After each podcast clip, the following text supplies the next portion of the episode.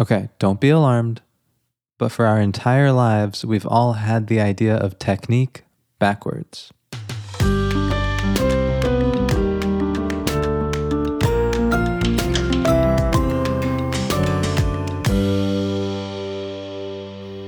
Slightly dramatic intro, I know, but I actually am being serious. So, what I'm going to do is explain how I see the traditional model of practice and how we use good technique.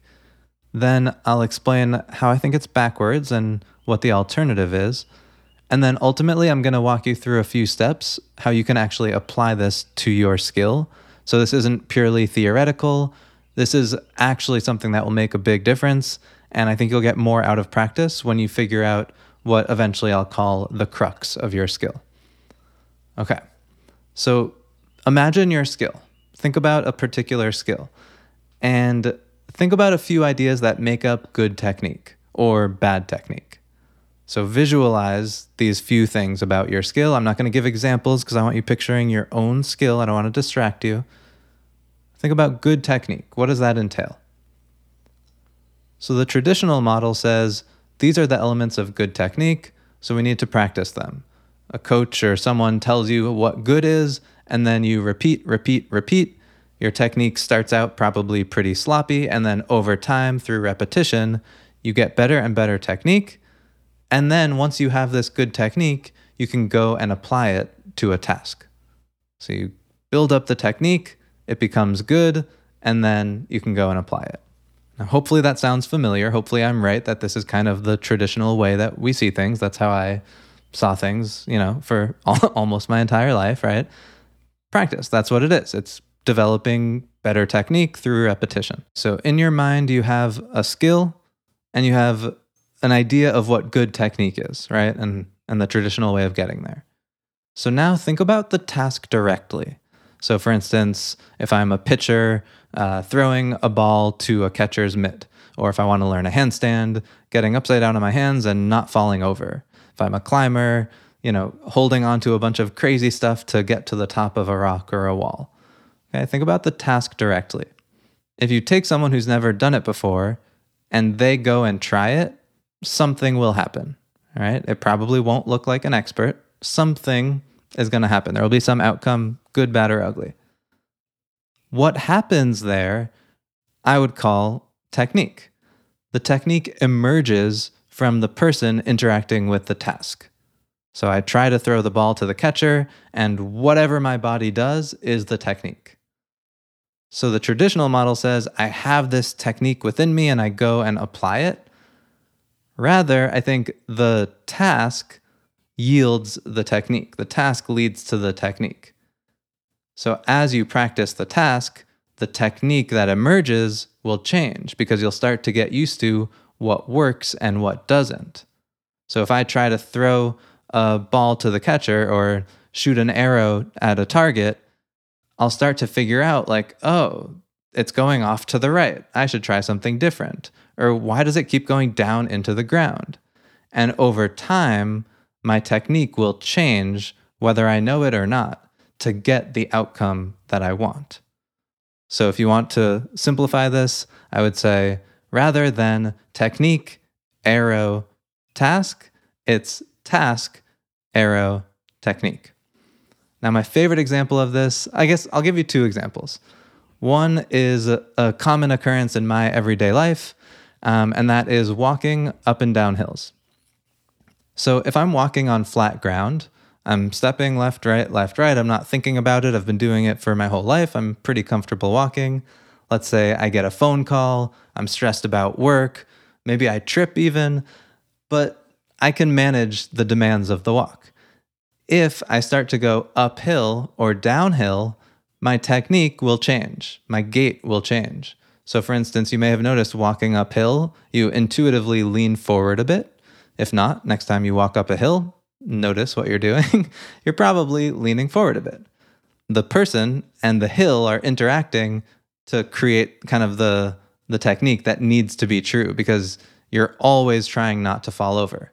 And you don't need a coach to come tell you, hey, make sure you lean at exactly 18 degrees and do this with your ankle and that with your hip, right?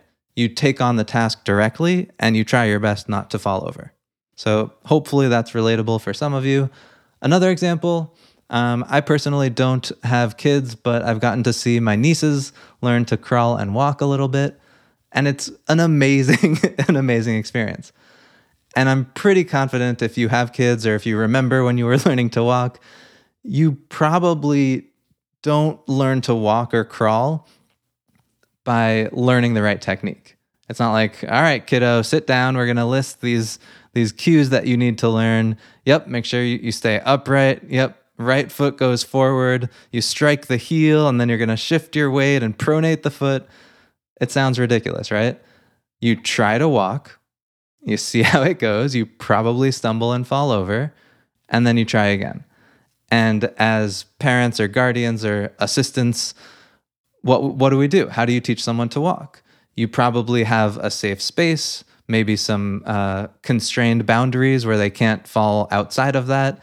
Maybe you hold their hands or lift them up in some way. You give them exposure to the task in a safe way.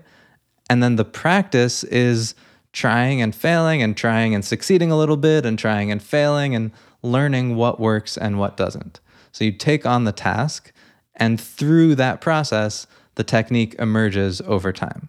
Everyone's technique will be a little bit different because everyone's body is different and everyone's task is a little bit different. So, rather than the traditional model that says you have to learn the right technique so that you can go and apply it, you can simply do things and the technique will come out of the process of doing them. Hopefully, I'm making some sense now I'll give an example of something you've heard me talk a lot about, and that is climbing. So recently, I won't even talk about myself. I'm reminded of the last video I posted of Fee in my Instagram story. She was doing this really hard boulder. It's a boulder at a grade, a level that she hasn't yet done. It would be her highest yet. And the very first move is maybe the hardest or second hardest move on the whole thing. It's like really hard just to get off the ground at all. At least for me, it was. And I think for Fee, it was. She goes to do the move after a little bit of practice. And I'm like, oh my God, like you look like a climber. like, what happened? You look so legit. She was in this crazy position where she's like supporting weight down on her right hand and pulling from her left hand. She has a left foot up and her right leg like shoots out underneath that foot. It's called flagging. And she's at this like really leaned angle and it just looks super cool. Now, I certainly didn't teach her that technique. She doesn't have a coach. No one taught her, like, hey, this is how you flag to do a move where the left hand is higher than the right and you only have a left foot, so you need to make sure to blah, blah, blah, blah, blah. She never practiced that movement. She just responded to the demands of the task as it was happening. So it's like, I have weight in this foot. I can't put my right foot anywhere. There's nowhere to push off of and I need to be able to lean my weight under this hand. How can I do that? The leg just goes there to get the weight into the right position. Okay, the technique emerges from the task. That doesn't mean it will always happen magically and everything you do will be as efficient as possible, right? Practice still needs to happen. But when you're practicing, you're practicing tasks directly and learning what works and what doesn't. So I like to think of them as puzzles as opposed to perfect technique. If you want to get better at something, rather than trying to find the perfect technique and repeat it over and over again, my recommendation would be see how you can make it into a variety of puzzles. So with climbing, the example is really easy. We have all these different routes that the route setters set. It's amazing. They give us all these different puzzles to try and solve. And in trying to solve them, we learn a bunch of techniques. We learn how to solve different problems. The same thing would be true for what might look like a more repetitive task. If you're throwing to a target, can you see it as a puzzle? If you want to balance a straight handstand, how can you make that a puzzle?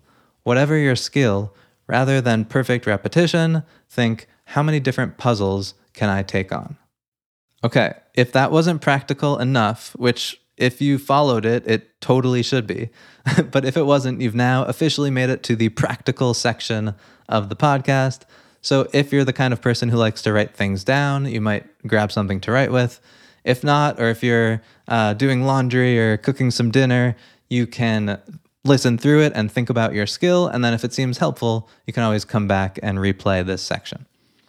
So think about your practice, a skill you're working on. We're going to try to figure out what are the basics of your skill. Okay. So think about a few techniques. And if you're writing, write down a few specific techniques in your skill. So, for instance, in climbing, I mentioned uh, flagging the leg. We might talk about smearing the foot. Uh, we might talk about different uh, types of grabbing something like a Gaston and all these different techniques. Write several of those down. If you want to be exhaustive about it, try to write down every technique. You probably won't ever get there, but write a handful of techniques down. Then, for each one, you're going to try to figure out what is it trying to solve? What problem is the technique trying to solve? So I gave the example of the flag. Maybe I'll use a slightly more relatable one. Um, okay. I'm sticking with climbing, but even if you've never climbed a day in your life, this should make some sense. You might think about a technique where you have to open your hips wide and lift your foot really high. So if you've seen anyone climb or done some climbing, you've probably seen this a really high step where the knee is out to the side, the foot is out to the side, and they're extremely flexible, right? Now, why would this like turned out open hip high step be a technique that we would practice in climbing? What problem is it trying to solve? I would say it's solving, well, first of all, the high step would be for where you can actually put your foot on something, where the hold is. But the reason we want to open the hip in that direction is to keep our hips and our weight close to the wall. So I'm imagining a climb where if I start to lean back and lift my knee straight in front of me, my body goes back from the wall, and then I might fall backwards off the wall. Whereas if I can keep my weight nice and close, when I go to push down on my foot, I can really put weight on it and stand up on it. So if you're a climber, this is going to sound extremely elementary. If you're not, hopefully it's making some sense. The problem is falling away from the wall. The, the solution is you stay close by using the technique. So rather than thinking of it as a turned out high step or whatever a, a fancy climber might call it, rather than that just being good technique for the sake of capital G, capital T, good technique, it works because it's addressing an actual problem. It keeps us close to the wall, so it stops us from falling. And that is why, in those situations, it's good because it works. Okay? So, for each of your techniques, see if you can figure out what it is trying to actually solve. Hopefully, you didn't come up with too many or you'll have hours and hours of homework, but see which ones come easily. Like that example popped into my head as, as fairly intuitive and, and relatable. And maybe some are a little trickier to figure out. Maybe some you actually don't know. So, if you do know, now you have kind of a list of your principles, like staying close to the wall or keeping your, your weight over your feet. These are kind of the basics of climbing, whereas lifting a high foot with a turned out hip is just an example of one specific thing you need to do in some situations. Like managing your, your weight over your feet really gets at what you're trying to do across many different situations. So I'd call this like the basics or the, the basic principles that will apply throughout your practice. If you don't know what a technique is trying to solve, that's an interesting situation we're in. So maybe you're a beginner or maybe, you know, you haven't practiced it for that long. Maybe you don't know everything. That's fine. It's okay not to know things. But another potential outcome is maybe they're actually not necessary. So maybe there's this idea that it's good technique, but maybe it isn't if it's not actually solving something. So, of course, I don't know your skill, I don't see your list in front of me, but you're kind of at this fork in the road. Like, is it just that there's a basic principle and I don't quite know what it is here?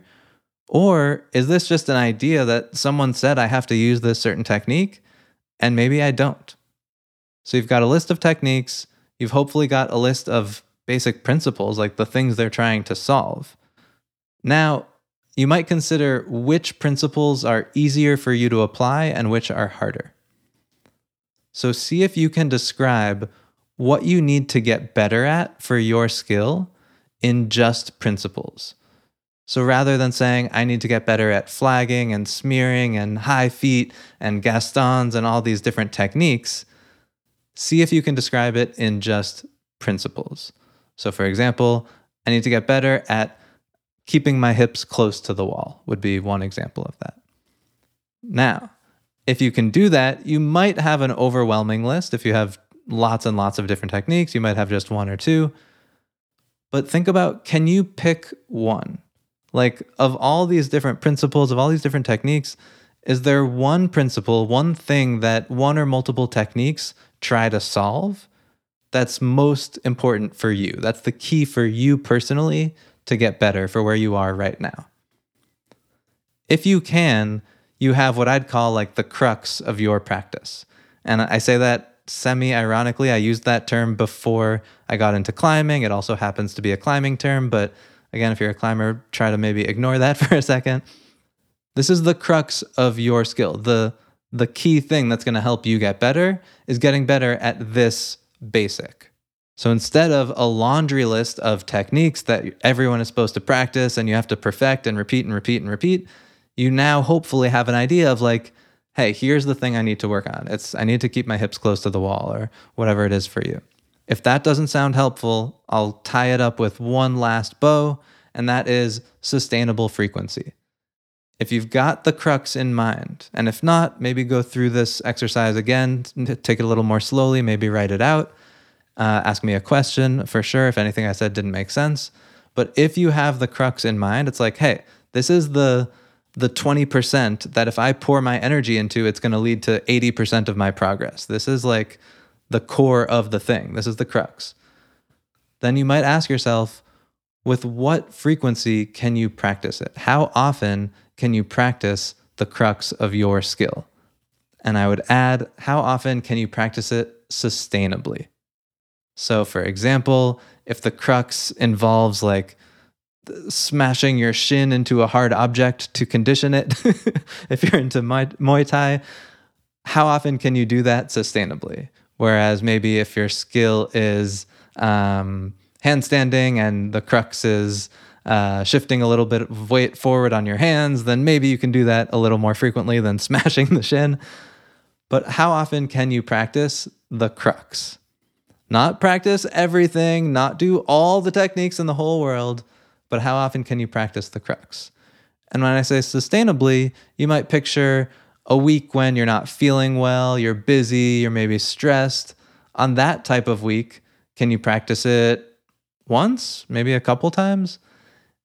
If you can practice the crux week in and week out, it is inevitable that you will make progress in your skill. And I don't even need to know what your skill is or who you are but if you really do have the crux of it for you and you can practice it over and over and over again in a sustainable way, you'll get better.